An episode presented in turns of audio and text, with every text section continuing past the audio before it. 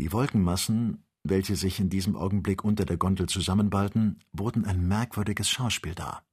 Sie rollten übereinander her und flossen in einem prächtigen Glanze zusammen, indem sie die Strahlen der Sonne zurückwarfen. Ballon Victoria erreichte eine Höhe von 4000 Fuß. Das Thermometer zeigte eine sinkende Temperatur, man sah die Erde nicht mehr. In einer Entfernung von etwa 50 Meilen ragte der Rubeo-Berg mit seinem funkelnden Haupte empor. Er bildete die Grenze des Ugogolandes unter 36 Grad 20 Minuten Länge. Der Wind wehte mit einer Schnelligkeit von 20 Meilen auf die Stunde, aber die Reisenden fühlten nichts von dieser Geschwindigkeit. Sie empfanden keine Erschütterung und hatten nicht einmal das Gefühl irgendeiner Ortsveränderung.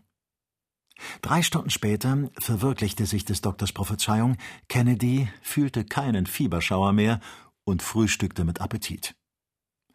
Das läuft dem schwefelsauren Chinin den Rang ab, sagte er höchst zufrieden. Entschieden, meinte Joe. Hierher werde ich auf meine alten Tage zurückziehen. Gegen zehn Uhr morgens klärte sich die Luft auf. Es bildete sich eine Lücke in den Wolken, die Erde erschien wieder dem Auge, und der Ballon näherte sich ihr unmerklich. Dr. Ferguson suchte eine Strömung, die ihn mehr nach Nordosten tragen sollte, und fand dieselbe 600 Fuß vom Boden ab. Das Land wurde uneben, selbst bergig. Der Bezirk von Sungomero verwischte sich im Osten mit den letzten Kokosnussbäumen dieser Breite. Bald sprangen die Bergkämme entschiedener hervor, hier und da erhoben sich einige Pics, und man musste jeden Augenblick auf die spitzen Kegel acht haben, die unvermutet aufzusteigen schienen. Wir stecken mitten unter Klippen, sagte Kennedy. Beruhige dich, Dick. Wir werden sie geschickt umsegeln. Trotz allem eine hübsche Manier zu reisen, erklärte Joe. Wirklich lenkte der Doktor seinen Ballon mit einer wunderbaren Geschicklichkeit. Wenn wir auf diesem eingeweichten Boden marschieren müssten, sagte er, würden wir uns in einem ungesunden Schmutz hinschleppen. Die Hälfte unserer Lasttiere wäre seit unserer Abreise von Sansibar bereits vor Erschöpfung gestorben. Wir sähen ohne Zweifel schon wie Gespenster aus, und eine innere Verzweiflung hätte uns ergriffen. Wir würden in unaufhörlichem Kampfe mit unseren Führern, unseren Trägern leben und ihrer zügellosen Brutalität ausgesetzt sein. Am Tage eine feuchte, unausstehliche, erdrückende Hitze, des Nachts eine oft unerträgliche Kälte und die Stiche jener Fliegen, deren Mandibeln die dichteste Leinwand durchbohren und den geduldigsten Menschen rasend machen können. Ich möchte es nicht versuchen, entgegnete Joe kurz. Ich übertreibe nichts, erwiderte der Doktor. Bei der Erzählung der Reisenden, welche die Kühnheit gehabt haben, sich in diese Gegenden zu wagen, möchten euch die Tränen in die Augen treten. Gegen elf Uhr fuhren sie über das Becken von Emensche hinweg. Die auf den Hügeln zerstreuten Volksstämme bedrohten vergeblich den Ballon mit ihren Waffen. Er kam endlich an die letzten wellenförmigen Erhebungen des Bodens, die unmittelbaren Vorberge des Rubeo, welche die dritte und höchste Bergkette in Usagara bilden. Die Reisenden konnten sich von der orographischen Gestaltung des Bodens ein genaues Bild machen. Die drei Verzweigungen, deren erste Staffel der Dutumi bildet, werden durch weite Längenebenen voneinander geschieden. Diese hohen Bergrücken bestehen aus abgerundeten Kegeln, zwischen denen der Boden mit erratischen Blöcken und Geröll besät ist. Der steilste Abfall dieser Berge liegt der Küste von Sansibar gegenüber. Die westlichen Abhänge bilden nur geneigte Plateaus. Die Bodensenkungen sind mit einer schwarzen, fruchtbaren Erde bedeckt und durch eine kräftige Vegetation ausgezeichnet. Verschiedene Ströme ergießen sich nach Osten und stießen in den Kingani, mitten unter riesigen Gruppen von Sykomoren, Tamarinden, Kürbisbäumen und Palmyras. Achtung, gebot Dr. Ferguson. Wir nähern uns dem Robeo, dessen Name in der Sprache des Landes Fahrt der Winde bedeutet. Wir werden gut tun, um seine spitzigen Gipfel in einer gewissen Höhe herumzufahren. Wenn meine Karte genau ist, müssen wir uns in einer Höhe von mehr als 5000 Fuß begeben. Werden wir oft Gelegenheit haben, diese oberen Zonen zu berühren? Nur selten. Die Erhebung der Berge Afrikas scheint im Verhältnis zu den Gipfeln Europas und Asiens nur eine mittlere zu sein, aber in jedem Falle würde unser Victoria dieselben ohne Schwierigkeiten überschreiten. Bald dehnte sich das Gas unter Einwirkung der Hitze aus, und der Ballon nahm eine sehr entschieden aufsteigende Richtung.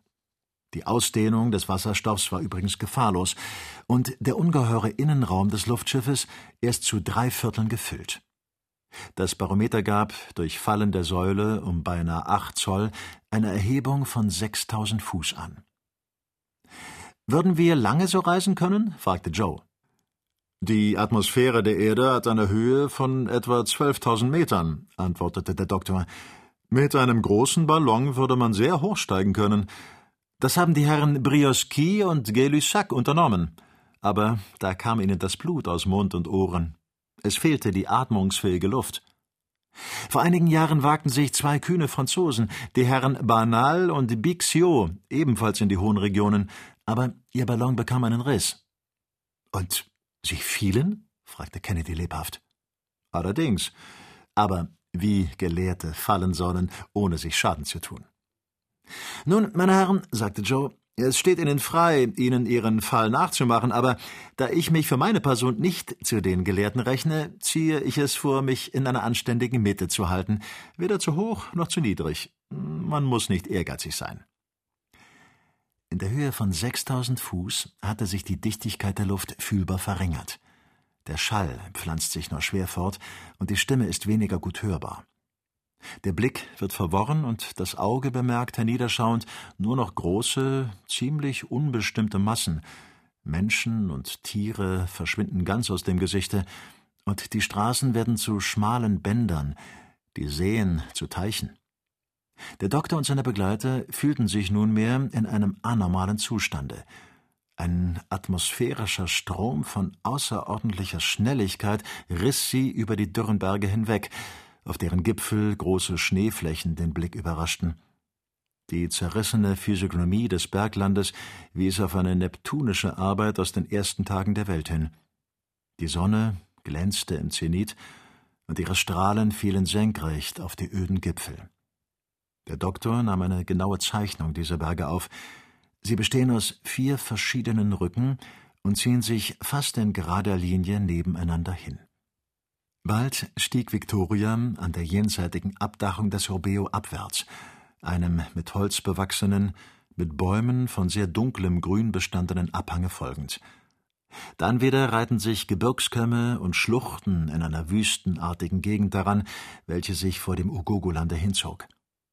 Weiter unten entfalteten sich gelbe, ausgedörrte Ebenen, hier und da mit Salzpflanzen und Dorngebüschen als einziger Vegetation. Einige Holzungen, die sich in weiter Ferne zu Wäldern verdichteten, begrenzten den Horizont. Der Doktor näherte sich dem Erdboden, die Anker wurden ausgeworfen, und einer derselben hakte sich bald an den Zweigen einer ungeheuren Sykomore ein. Joe glitt rasch auf den Baum hinunter und befestigte vorsichtig den Anker. Der Doktor ließ sein Knallgasgebläse in Tätigkeit, um dem Luftschiff eine gewisse emportreibende Kraft, die es in der Luft oben halten könnte, zu bewahren. Der Wind hatte sich fast plötzlich gelegt. Jetzt, sagte Ferguson, nimm zwei Flinten, Freund Dick. Eine für dich und eine für Joe. Und dann versucht, ob ihr zum Mittagsmahl einen Antilopenbraten heimbringen könnt. Auf die Jagd, rief Kennedy neubelebt, kletterte aus der Gondel und stieg herab. Joe hatte sich von einem Zweige zum anderen hinunterpurzeln lassen und wartete auf ihn, indem er sich, auf dem festen Boden stehend, dehnte und reckte. Der Doktor, welcher jetzt die Gondel um das Gewicht seiner beiden Gefährten erleichtert sah, konnte sein Knallgasgebläse gänzlich auslöschen. Fliegen Sie uns aber nicht fort, Herr, rief Joe noch hinauf. Sei unbesorgt, mein Junge, ich werde mit festen Banden zurückgehalten. Ich will die Zeit benutzen, um meine Notizen zu vervollständigen und wünsche euch glückliche Jagd, nebst einer guten Portion Vorsicht. Übrigens werde ich von meinem Posten das Land beobachten, und so wie sich irgendetwas Verdächtiges zeigt, feuere ich den Karabiner ab. Das soll euch als Signal zum Sammeln dienen.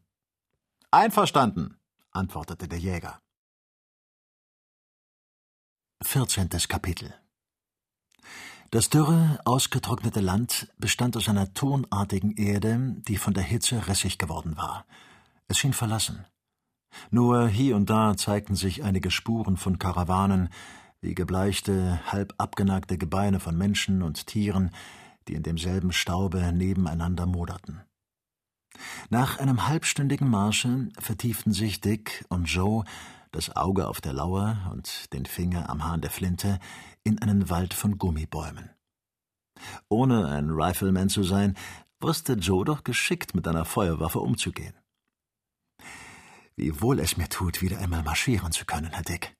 Und doch ist dieser Grund und Boden nicht allzu bequem, meinte er, als sie auf dem mit Quarzstücken besäten Boden dahingingen. Kennedy bedeutete seinem Begleiter durch ein Zeichen, dass er schweigen und stehen bleiben solle. Man musste ohne Hunde fertig werden, und wie groß auch Joes Gewandtheit war, so besaß er doch nicht die Nase eines Bracken oder Windspiels. An dem Bette eines Stroms, in welchem sich noch einige Lachen stehenden Wassers hielten, löschte eine kleine Herde von etwa zehn Antilopen ihren Durst. Diese graziösen Tiere schienen Gefahr zu wittern, zwischen jedem Schlürfen hoben sie ihren hübschen Kopf lebhaft in die Höhe und prüften die Luft in der Richtung der Jäger. Kennedy bog, während Joe unbeweglich blieb, um einige Gebüsche, gelangte in Schussweite und feuerte. Die Herde verschwand in einem Augenblick, und nur eine männliche Antilope, aufs Blatt getroffen, sank zusammen. Kennedy stürzte auf seine Beute zu. Es war ein prächtiges, blassblaues Tier, dessen Bauch und innere Seite der Beine weiß wie Schnee schimmerten. Ein Kernschuss, rief der Jäger aus.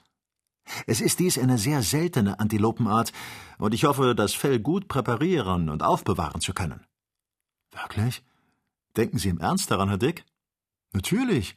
Sieh doch dies glänzende Fell. Aber der Doktor wird sich sehr entschieden gegen solche Lastvermehrung auflehnen. Du hast recht, Joe. Es ist aber doch ärgerlich, ein so schönes Tier ganz liegen lassen zu müssen. Ganz? Nein, Herr Dick.